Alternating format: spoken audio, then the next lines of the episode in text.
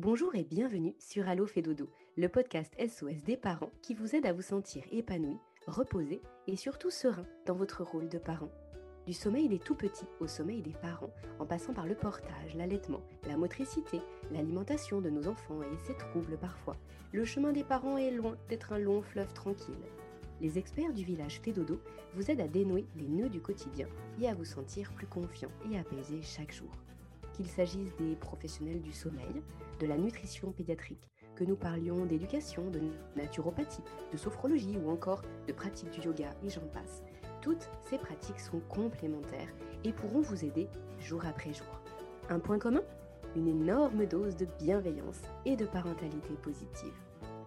Dans ces épisodes témoignages, nous donnons justement la parole aux parents qui ont suivi des accompagnements, des conférences ou ont bénéficié de consultations des experts du village Fédodo ou de leurs partenaires.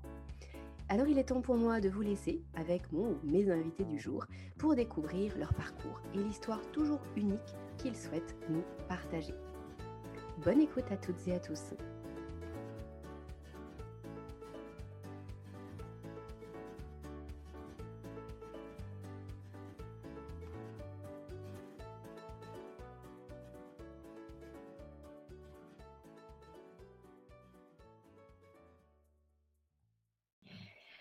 Bonjour Aude et bienvenue sur Allo Dodo.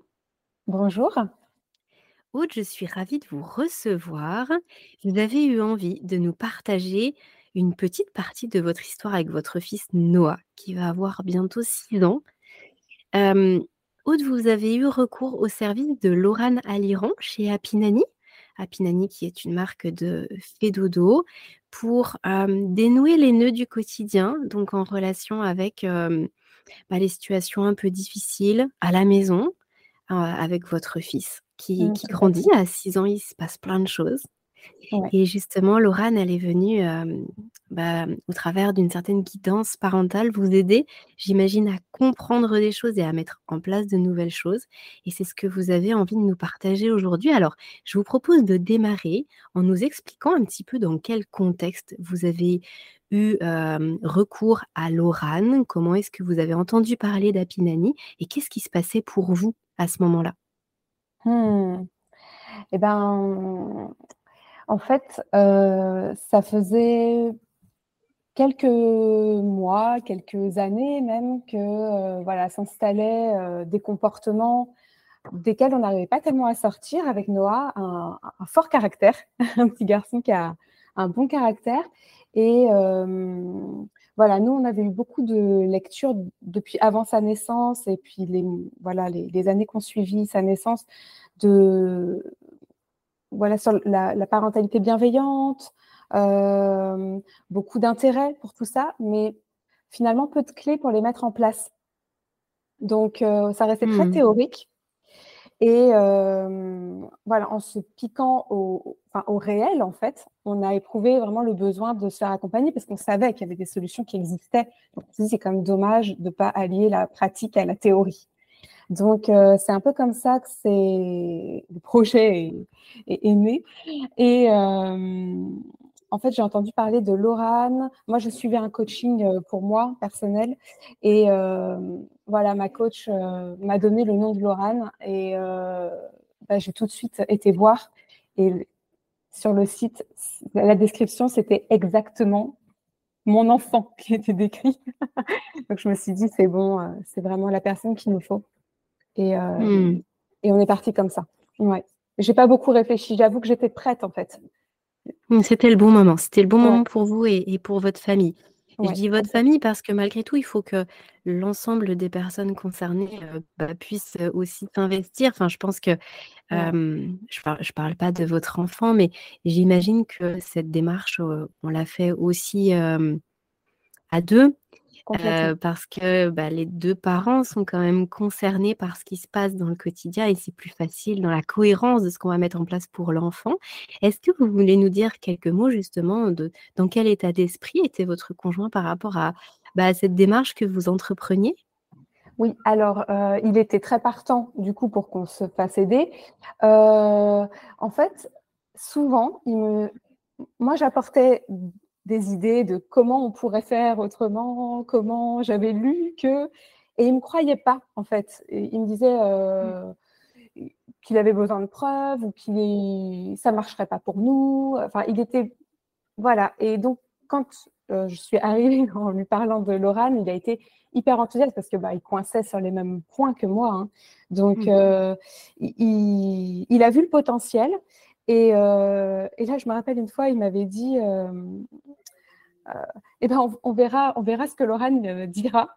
Et, et à ce moment-là, on fera. Enfin, il voulait pas trop me suivre moi dans ce que je voulais proposer, mais il voulait voir ce que la coach allait dire en fait. Mmh, oui, mais c'est intéressant parce que du coup, ça introduit une tierce personne. Exactement. Ouais, ça fait Et ça m'a beaucoup aidé, du coup, moi-même, dans, mmh. voilà, dans l'idée que j'avais euh, derrière la tête. Alors, Aude, rentrons dans le, dans le vif du sujet.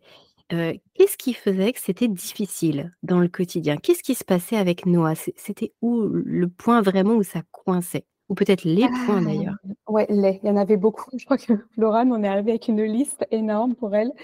On avait beaucoup besoin de répéter les choses avec Noah. On répétait, répétait, répétait. Les choses n'entraient pas. C'est un petit garçon qui aime bien nous défier. Donc, euh, beaucoup de mal à intégrer aussi les routines quotidiennes. C'était beaucoup de tension, en fait, autour du, quotidien, quoi, vraiment. Euh, mettre les chaussures, euh, le manteau, prendre le bain, enfin, tout était vraiment source de conflit, quoi. Donc, beaucoup de conflits, en particulier avec moi. il est plus, ouais, plus dans le défi avec moi encore qu'avec son père.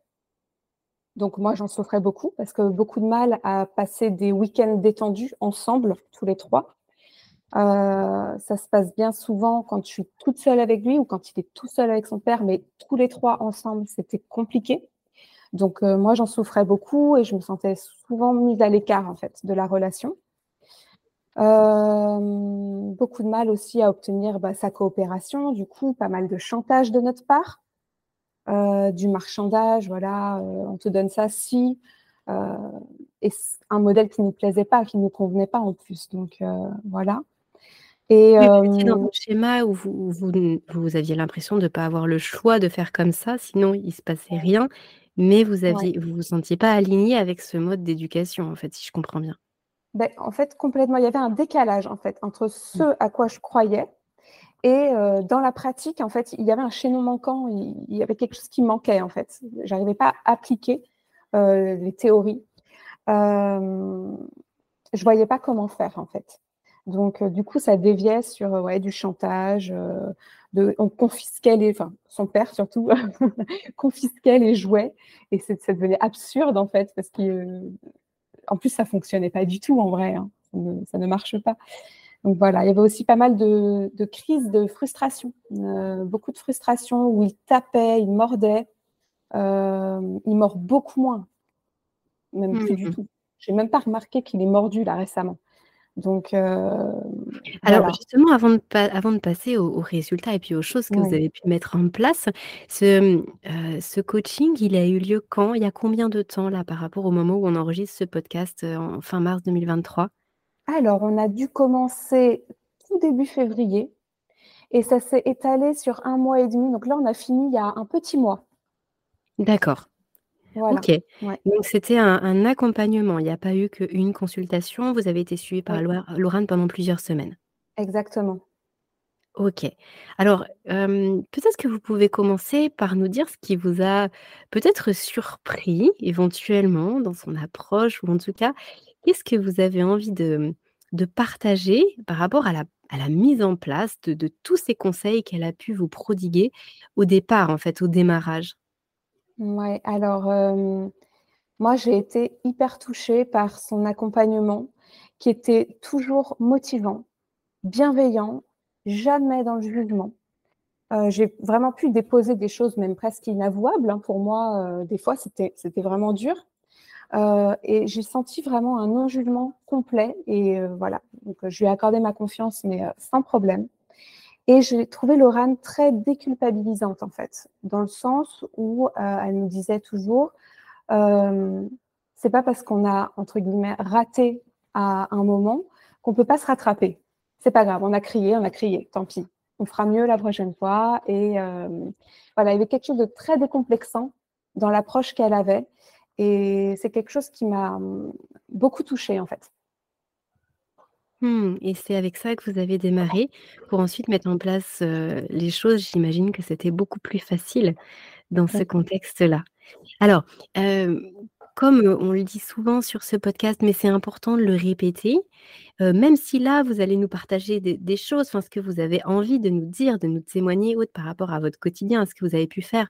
je rappelle que, bien sûr, que ce que Laurane vous a dit, et vous a proposé, vous a conseillé, c'était vraiment par rapport à votre situation, votre famille.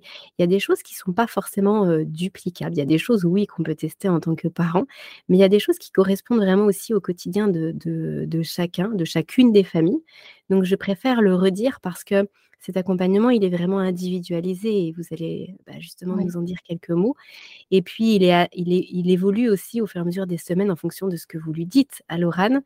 Donc voilà, simplement, ce sont des choses qui, qui, sont intéressantes de partager parce que comme ça, on sait que ça existe, on sait que c'est possible. Mais attention, parce qu'il y a des choses qui peuvent ne pas fonctionner dans, dans tous les foyers, et puis il y a d'autres choses qui peuvent fonctionner et que Lorane ne vous aurait pas dit, etc. Voilà, juste pour, je ferme la parenthèse, mais c'était important de le redire. Ouais, super. est-ce que vous avez, avec quelle exigence finalement vous veniez vers cet accompagnement? Est-ce que vous vous avez dit à Laurane par exemple: «Bah, moi je veux je veux plus, crier» ou «Je veux plus de punition», comme vous avez cité ça. Est-ce que vous êtes venu avec comme ça des vraiment des objectifs très marqués? Et qu'est-ce qu'il en est aujourd'hui? Mmh. Moi, les, objectifs que j'avais, je pense qu'ils étaient assez généraux sur euh, construire une relation de confiance et de respect à double sens avec mon enfant. Euh, je voyais plus loin. Je me disais, euh, j'ai envie vraiment de construire une relation sur la durée avec euh, cette petite personne et j'ai besoin que les bases soient solides tout de suite. Donc, c'était vraiment un de mes objectifs principaux. après, dans le quotidien, il y avait vraiment la, question de dénouer des situations délicates, euh, tout en renforçant en fait le lien entre nous. Euh, j'avais une question qui revenait beaucoup, qui est revenue tout au long de l'accompagnement d'ailleurs, sur euh, en fait une grande question, c'était quelles conséquences je peux donner quand ça dérape ou voilà. Je cherchais en fait il y avait une recherche de, conséquences. J'étais un peu à court d'idées, en fait. Et euh, là, je, cherchais des réponses. Et la réponse que j'ai obtenue était assez surprenante, finalement, et ça m'a beaucoup euh, marqué. Euh, j'en parlerai peut-être tout à l'heure. Je ne sais pas si je développe maintenant. Oui, vous pouvez développer, au contraire. Là, vous nous avez un bon teasing. bah, par exemple, euh, voilà, je sais que plusieurs fois dans l'accompagnement, je demandais à Laurane, mais euh, là, qu'est-ce que j'aurais pu choisir comme conséquence euh, il, Voilà, il a débordé du cadre, il n'a pas respecté le, timing, le truc, voilà. Et en fait, il s'est avéré que c'est pas une conséquence que je cherchais, c'était une punition. Inconsciemment, je ne mettais pas le mot punition parce que moi, je me disais non, moi, je suis pas une maman qui punit, je ne punis pas. Mais en fait, c'était une punition déguisée que je cherchais. Hmm. Et ça, ça m'a beaucoup marqué parce que je me suis dit, en fait, c'est un super garde-fou parce qu'en fait, à chaque fois que j'hésite et que je ne trouve pas de conséquences, c'est qu'en fait, je cherche une punition. Donc, ce n'est pas, pas la voie que j'ai envie d'emprunter. Donc, je sais maintenant que je peux tout de suite abandonner l'idée et qu'il faut que je trouve euh, autre chose. Ah, donc là, vous êtes vraiment dans le discours interne, en fait, dans ce que vous vous dites à vous-même. Et du coup, ça, ça vient bah, donner aussi un cadre à ce que vous allez vous faire en tant qu'action, c'est ça? Oui, complètement. Et alors, est-ce que vous voulez nous donner quelques exemples? Oui, complètement. Il y a eu plein de, vraiment, comme vous dites, de petites choses et euh, qui, bout à bout, en fait, font vraiment la différence. Euh, je pense à démarrer la journée euh, par un temps ensemble à jouer dès le réveil au lieu de commencer par euh, voilà, le speeder, le, lui dire dépêche-toi, faut s'habiller, faut se préparer. En fait, maintenant, on commence d'emblée, on prend 10 minutes, un quart d'heure pour euh, soit faire un câlin, soit lire une histoire, soit jouer ensemble tout simplement. Et ça, ça change la dynamique de toute la journée déjà. Mmh, c'est fou, oui, parce que nous, dans notre esprit d'adulte, on a tendance à se dire: «Bon, on fait déjà ce qu'il y a à faire et ensuite on voit le temps qui nous reste». Mais dans un esprit d'enfant, ça ne marche pas ça. Exactement et là, on fait l'inverse et alors ça, ça a été magique tout de suite. C'est-à-dire que mmh. avec Laurent, on pensait qu'on rencontrerait un peu de résistance avec Noah parce que c'est vrai qu'il a il a son petit caractère et mmh, et on a été il nous a vraiment beaucoup surpris parce qu'il a adhéré immédiatement aux propositions, en fait. Et ça, juste euh, le détail de démarrage de journée, euh, ça a été immédiat. Il a tout de suite coopéré. Euh, j'ai arrêté d'être vilaine maman au réveil au bout de deux, trois jours. il avait compris que je venais pas pour l'embêter et le tirer du lit, mais que je venais pour jouer avec lui et passer un temps avec lui, en fait. Mmh oui, même temps même un temps court, ça restait un temps de qualité c'était ça qui faisait la différence. D'accord. Exactement. Ensuite, un deuxième outil qui nous a révolutionné la vie, c'était de lui redonner de la maîtrise avec la gestion du temps. Euh, ça, ça a été hyper, fondateur, en fait, dans l'accompagnement parce que du coup, maintenant, il a son horloge, son timer, son sablier et il apprend toujours, hein, il, voilà, il, joue toujours avec des limites, mais maintenant il sait que on lui donne euh, jusqu'à telle euh, heure, par exemple, euh, quand on a mis des petites étiquettes, quand la petite étiquette est sur le 10, bah, il sait qu'il faut être dans la cuisine pour le petit déjeuner. Et s'il dépasse, bon bah, soit on n'a pas le temps de prendre le petit déjeuner complet, donc on va adapter. Et puis s'il dépasse complètement, bah, il n'y a pas de petit déjeuner. Jusqu'ici, c'est arrivé une seule fois qu'il n'y ait pas eu de petit-déj du tout. Mais hmm. euh, j'ai tenu bon, c'est pas facile, mais euh, j'ai tenu bon. Et, ça ne s'est pas reproduit, effectivement. Et là, du coup, si je comprends bien, par rapport à ce que vous nous disiez, il ne le perçoit pas comme une punition. Parce que justement, il n'y a pas eu de chantage ni rien. C'est juste qu'il sait qu'il a dépassé lui-même, en fait qu'il n'y avait plus le temps parce qu'il a dépassé ce temps de petit déjeuner. C'est ça? Il sait que c'est voilà, le cadre qu'on a donné. je pense qu'il le, il le vit pas encore comme euh, une conséquence euh, naturelle ou logique. Pour lui, c'est encore, euh, encore difficile, mais mais il sait que c'est le cadre, on lui répète, on lui dit je ne suis pas méchante, je suis avec toi, je sais c'est dur. En fait, c'est ça, c'est qu'on compatit avec lui, on est avec lui, on est pleinement dans l'émotion avec lui et on lui dit je sais c'est dur, tu vas pas prendre ton petit déjeuner ce matin. Mais voilà, le cadre était tel, maintenant on n'a plus le temps, il faut mettre les chaussures pour aller à l'école. Et voilà. Donc et, après ça passe et la conversation revient sur le chemin de l'école et euh, à nouveau euh, hmm. Voilà, on ne rentre pas dans le conflit, en fait, c'est ça. Oui, puis là, c'est un exemple parmi d'autres, j'imagine, où justement le fait de dépasser ce, temps, il se rend compte que bah, finalement, cette gestion du temps peut mmh. lui, peut-être de son ressort, mais aussi à avoir justement bah, des conséquences naturelles. Et j'aime bien ce mot que vous avez utilisé de conséquences naturelles, parce qu'effectivement, euh, bah, le temps, il n'est pas infini et ils ont du mal, bien sûr, en étant petits, à en avoir conscience. Il me vient une question haute par rapport à ça. Euh, vous avez dit qu'il avait été très coopératif, Noah, depuis le début. Est-ce que vous l'aviez euh, prévenu que vous alliez être dans cette démarche-là? Vous lui aviez indiqué qu'il y allait avoir bah, des consultations avec une coach pour justement bah, que la relation avec lui se passe mieux, etc. Oui, on lui a exprimé. Après, je ne sais pas si mmh, il a tellement compris ce que ça voulait dire. On lui a expliqué, on lui a dit qu'on avait envie que les relations familiales soient plus fluides, qu'on avait envie de mieux communiquer ensemble. J'ai essayé d'utiliser des mots simples pour lui en parler, mais reste un peu abstrait, je pense, pour un enfant. Donc, euh, on lui parlait de l'orane, mais euh, ça n'a pas eu l'air de trop le, l'inquiéter, quoi. Hmm. Vous avez parlé d'accueil des émotions. Est-ce que vous voulez nous donner quelques exemples par rapport à ça? Parce que j'ai la sensation que c'est quand même quelque chose de clé lorsque, bah, pour les enfants, il y a quand même des, bons tourbillons émotionnels quand ils sont petits, enfin même un peu plus grands d'ailleurs. Mais je pense que ça, c'est une des choses les plus difficiles à gérer, non? Oui, complètement. Sur l'accueil des émotions, alors chez nous, c'est assez divisé parce que moi, je suis très dans l'accueil des émotions. Vraiment, j'ai l'impression d'accueillir beaucoup. Et mon conjoint, lui, il, est plus, euh, plus frileux par rapport à ça. voilà, c'est plus difficile cet accès-là aux émotions. Donc, je pense qu'il y a un peu une double face dans la dynamique familiale. Donc ici, euh, euh, comment dire euh, bah, Moi, j'avais l'impression que j'avais déjà mis pas mal de choses en place, en fait.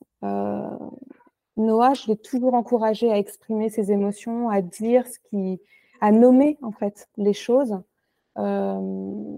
quitte à, aller lui suggérer parfois aussi un petit peu quand il était plus petit surtout. voilà, j'ai toujours eu tendance à à, valoriser même ses pleurs, euh, lui dire que voilà, quand il tombe, je lui dis jamais euh, non, non, c'est rien. Je dis oui, ça fait mal, c'est horrible, quelle douleur. Enfin, voilà, encourager, j'ai toujours encouragé ça. Donc, on arrivait sur un terrain qui était déjà un peu préparé, je pense, à ce niveau-là. Euh, ce qui nous a aidé à aller encore plus loin, c'est au niveau de la colère, parce que ça, c'est une, une, émotion qui, pour moi, est un peu compliquée à gérer. Et euh, parce que je pense que moi-même, c'est aussi une, question de miroir avec sa propre histoire, hein, tout ça. Et moi-même, je pense que je suis mal à l'aise par, rapport à ma propre colère. Donc du coup, euh, accueillir la colère de mon fils, c'est très compliqué. Et euh, Laura nous a fourni un outil assez génial. c'est une petite fiche sur laquelle elle récapitule tout ce qu'il est possible de faire euh, quand on est en colère. Et donc, l'enfant peut choisir en fonction du moment, euh, par exemple, euh, de tordre un objet, de crier dans un coussin, de sauter. il y a vraiment toute une liste d'idées. Et l'idée, c'est que l'enfant puisse aller exprimer son émotion, on va dire somatiquement, physiquement en tout cas, voilà, par le mouvement. Ça, ça a été vraiment clé aussi dans l'accompagnement. Parce que qu'est-ce qui se passait du coup pour lui lorsqu'il était en colère? Ça se manifestait justement par la, violence dont vous parliez, lorsqu'il mordait. Donc c'est pour détourner en fait. Il s'exprimait de cette façon-là qui du coup était violente vis-à-vis de, de, vous. Et du coup là, il, ça lui permettait de l'exprimer différemment, mais tout en continuant à l'exprimer. Complètement. Euh, et puis de l'aborder aussi avec du recul. Euh, parce que cette petite flic, du coup, elle est affichée dans l'appartement. Et euh, il peut revenir dessus, quand, même quand il n'est pas en colère. Et on peut. Hmm. L'idée, enfin, l'invitation de Lorraine, c'était vraiment ça. C'était de, pouvoir en reparler en dehors des crises, en fait, pour pouvoir mieux appréhender les fois suivantes, les, prochaines, les prochains débordements, en tout cas émotionnels. Donc, euh, ça, c'était hyper intéressant de pouvoir ouvrir ce dialogue autour euh, de certaines émotions comme ça qui peuvent être euh, un petit peu plus envahissantes. Est-ce que vous avez envie de nous partager un, outil ou quelque chose que vous avez mis en place pour que cette relation, bah, tous les trois, en famille, soit plus apaisée et plus sereine? Parce que vous nous avez évoqué tout au mmh. début de notre échange que c'était aussi vraiment un des points clés et une des raisons pour lesquelles vous aviez sollicité l'oral. C'était difficile. Est-ce que comment ça se passe aujourd'hui et qu'est-ce que vous avez pu, faire pour ça? Alors, je pense à un outil qui n'est pas naturel pour moi, mais qui fait vraiment ses preuves, c'est de passer par le jeu.